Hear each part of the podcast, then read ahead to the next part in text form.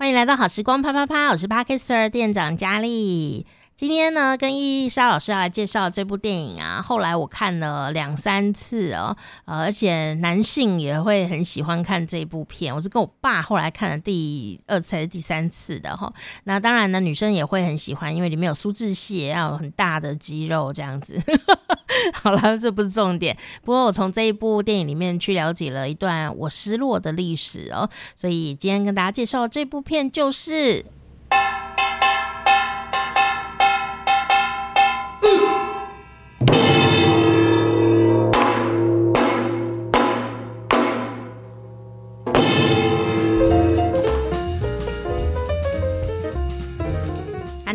又到了学习韩文跟认识韩国文化的时间，欢迎我们的伊丽莎老师。主管你好。今天要讲的这个题目啊，我真的是跟老师有一种天生的小默契，我就很想要跟他讨论这件事，但是我还是没有跟他讲，就没想到他自己自找上门来哈、我们今天要教的这个词就是 “kunamdo”，“kunamdo”。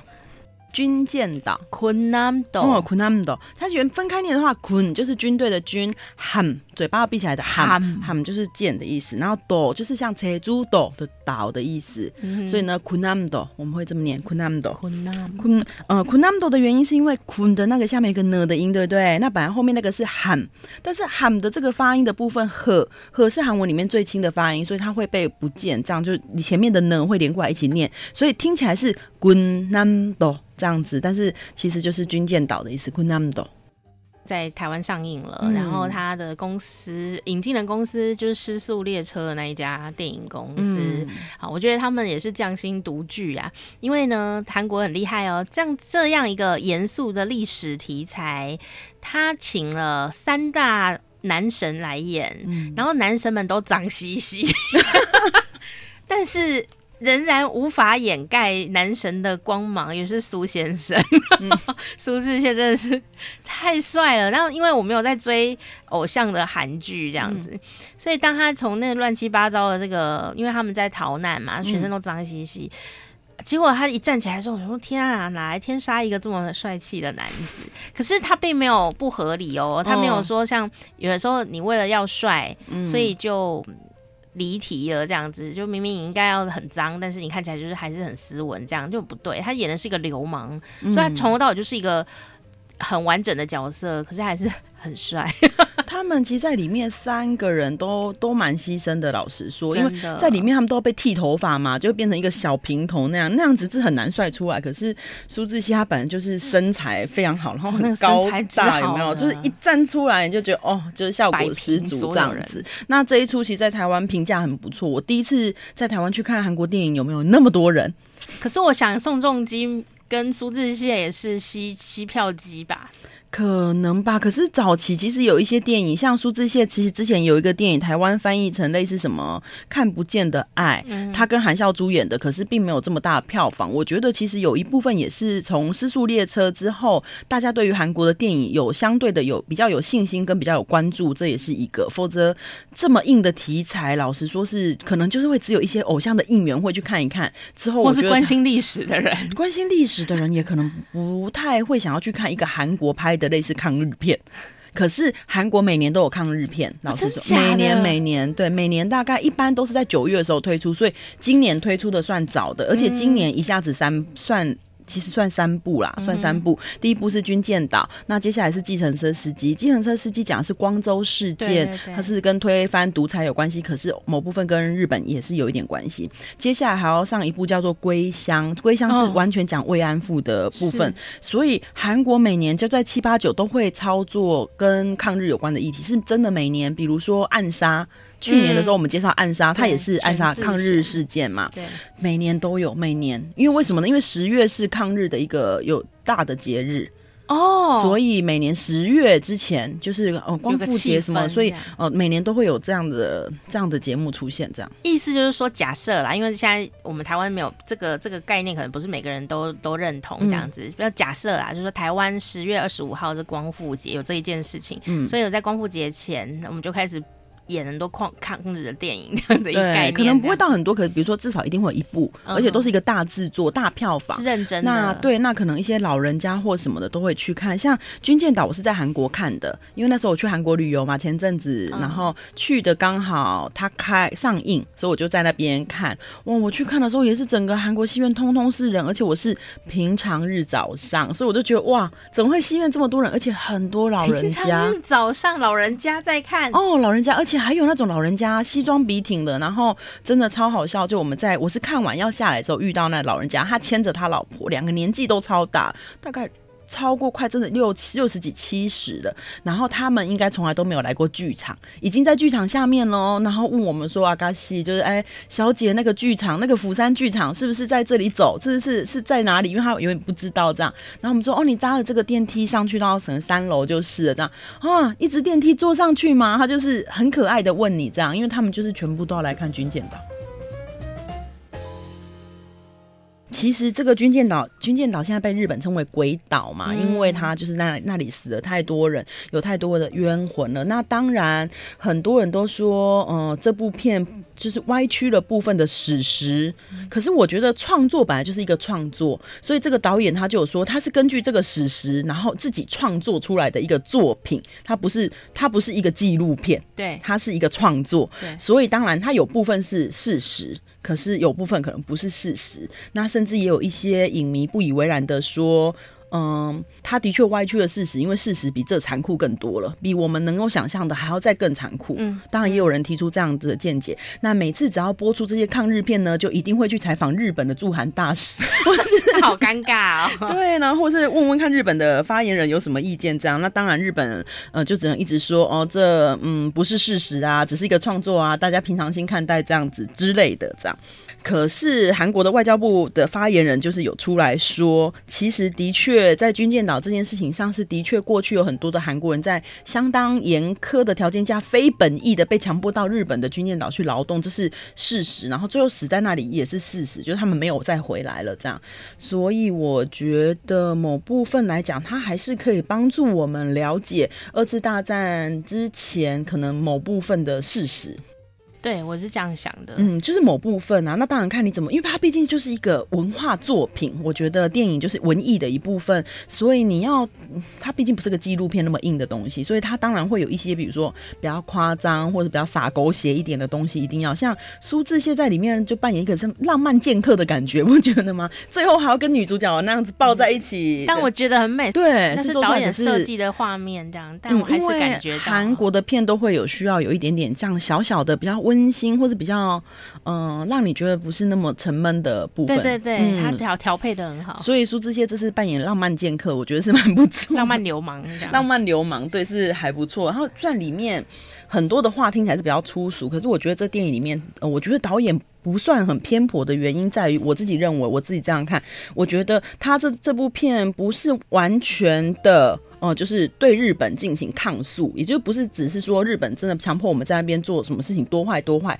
不是这样。他在里面抗控诉了三个东西嘛，这个影片里面，而且韩国人最爱起内讧。对，第一个就是韩国人就是一盘散沙，最爱起内讧，而且那个女生也算算半个女主角吧。那个女生她也说，她之所以成为慰安妇，是被韩国人卖去那边的。当她有机会逃走，也是韩国人把她再拐来，所以她在控诉韩国人自己本身不团结。的事情自己，而且他韩国的每一次的所有的抗日片里面都会有所谓的韩奸这件事情，几乎都同一个人演的。啊，专专属他的角色。那个男生其实像我，就是在这个里面演那个男生，就是哲学领袖、民民意领袖。这个男生他以前是火花的男主角，我不知道大家记不记得。嗯、可是后来他就是出了一些丑闻之后，就从此没落。那经过很多年的沉寂，再回来之后，他就全部都演这种角色，他都演坏的，无条件。他可是这样也不错啦，是一个专门的、嗯。可是看到他就有一种嗯。每次韩奸都是他 啊，可能本身因为他也许会讲日文哦，对，对，对，哦，所以每次都是他。然后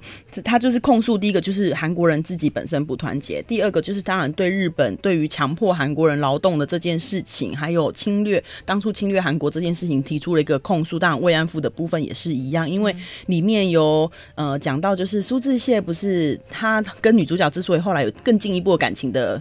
牵扯也是因为一个日本的客人不是要打他嘛，对，对，所以也有当然对日本对慰安妇的事情做了一个控诉。第三个是对美国的一个控诉，这个部分每次都会有，因为宋仲基扮演的这个人，他就是一个负责跟美国有关系的嘛，嗯、那他只要救出这个领袖，最后就把他那里整个炸掉，他根本不管其他人的死活。所以，嗯、呃，很多韩国的片都会有对美军进行这样子无言的控诉，因此我觉得这是他主要的三大诉求。因为我觉得一部电影就跟老师讲的一样哦，电影它不是史实，对，它不是纪录片，或者说根本没有史实这件事情。嗯、因为每个人的史就跟罗生门一样嘛，黑泽明导演的电影一样啊，每个人看到的东西都是不完整的。没错，这跟史观有关系。对，那每个人的态度也不一样。可是我喜欢导演一个很重要的点，我那天有跟听众朋友讲，嗯，就我觉得他很温柔，嗯。很温柔，很温柔。比如说，我觉得啦，就是他最后面结束的时候，哦，对。虽然很多人觉得结束的力道不够，可是我觉得他其实已经就是做了一个很好的处理，就是 ending 就应该差不多是这样。我觉得就是太多了就煽情了，没错。那最后一句台词我就很喜欢，但我一直都没有告诉听众朋友是什么，这样。嗯，是什么？他就是就是那个长崎被炸了的时候，哦、我好了，我现在要讲出来哦。嗯 他他就派一个残障的，已经他本来不是残障，他是在矿坑里面呢被陷害，然后呢就变成残障的人，他还是很努力要逃命。那当然最后他逃出来，嗯、他看到那个呃长期被炸原子弹，有一个殉状元跑出来说，大家都傻眼了。嗯、然后我那时候还想，这时候他们会讲什么？嗯，因为。那就是他们敌人的国家，是敌人，就日本人嘛，嗯、让他们在那边这么的辛苦。嗯、可是那时候被炸下去的时候，人类的反应到底是什么？嗯，你有可能是说太好了，哦、我们赢了，或怎么样，或者是。其他的反应呢？但你如果说天哪，好可怜哦，那么多无辜的人，嗯、这样又好像太煽情。对，好像因为我刚刚差一点被日本人杀死，我现在怎么可能会讲这句话？嗯、可是你感觉到了整船的人其实是吓到了，但是他们心里很难过。嗯，虽然他们是幸存者，可是他们很难过。可是难过要讲什么话？就那个残障的角色的朋友就说了，嗯，长崎上面有很多我们的同胞，嗯，然后我印象这句话，然后我觉得这句话太厉害了，而且这句话有很多意思，就是对于我们外国人来说，嗯，每一次日本他们在呃悼念长崎广岛的事情的时候，嗯，其实我们都忘了。那个地方被炸的并不是只有日本人，没错没错，有大量的韩国人、大量中国人，甚至我想还有台湾人，嗯，在那个地方。可是我们从来想不起来，没错。好，那当我们不是要讲谴责日本或美国，嗯、因为当下可能就是得这样了，历史的必然。但是已经过了这么久的时候，我们应该要想起来，不是只有日本人在那边死伤。嗯的确，那一句话力道很大，因为呃，那一句话的韩文是说，哦，那里也有很多韩国人，哎，这样子，嗯，哦，所以我真的，哦，起鸡皮疙瘩的那个感觉，对，对，那个时候的确，我觉得那句话，嗯，是有它的力道在。对，然后我就跟别人讨论，因为我当下的感觉是觉得这个情绪是对的，嗯，就是这是一个真正的韩国人的悲天悯人，但是他是一个韩国人的情绪，嗯，可是我跟我朋友讨论的时候，他就说。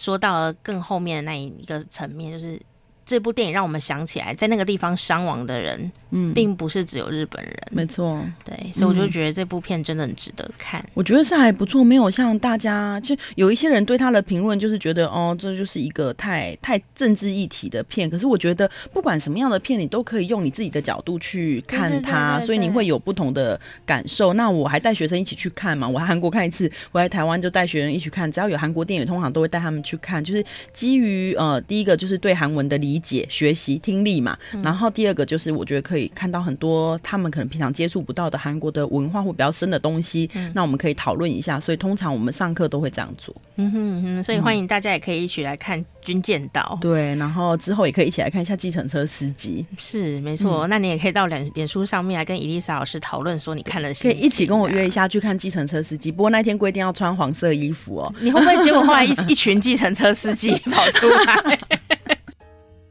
好，今天呢，我们跟大家介绍这部韩片哦。那、嗯、呃，当然你看到里面男神们认真的演出，嗯、然后也可以看到很多呃反省的地方吧。但其实这部片并不严肃，我觉得韩国电影最厉害的地方是它讲一个议题哦，严肃的议题，但是它并不会让你很沉闷，嗯，它还是有一些乐趣在里头。我有一个学生，因为很爱苏志燮，这么说，他说，呃，如果爱苏志燮的人呢，光他穿看他穿着丁字裤在里面打架，都值回票价。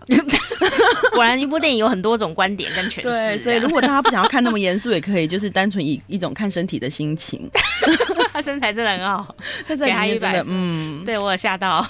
其他人也不错，其他人也不错这样子。然后是的，所以呢，今天介绍这个词就是，今天我们讲就是 kunamdo，kunamdo 就是军舰岛这个字，大家有机会也可以去看一下。是，谢谢伊丽莎老师。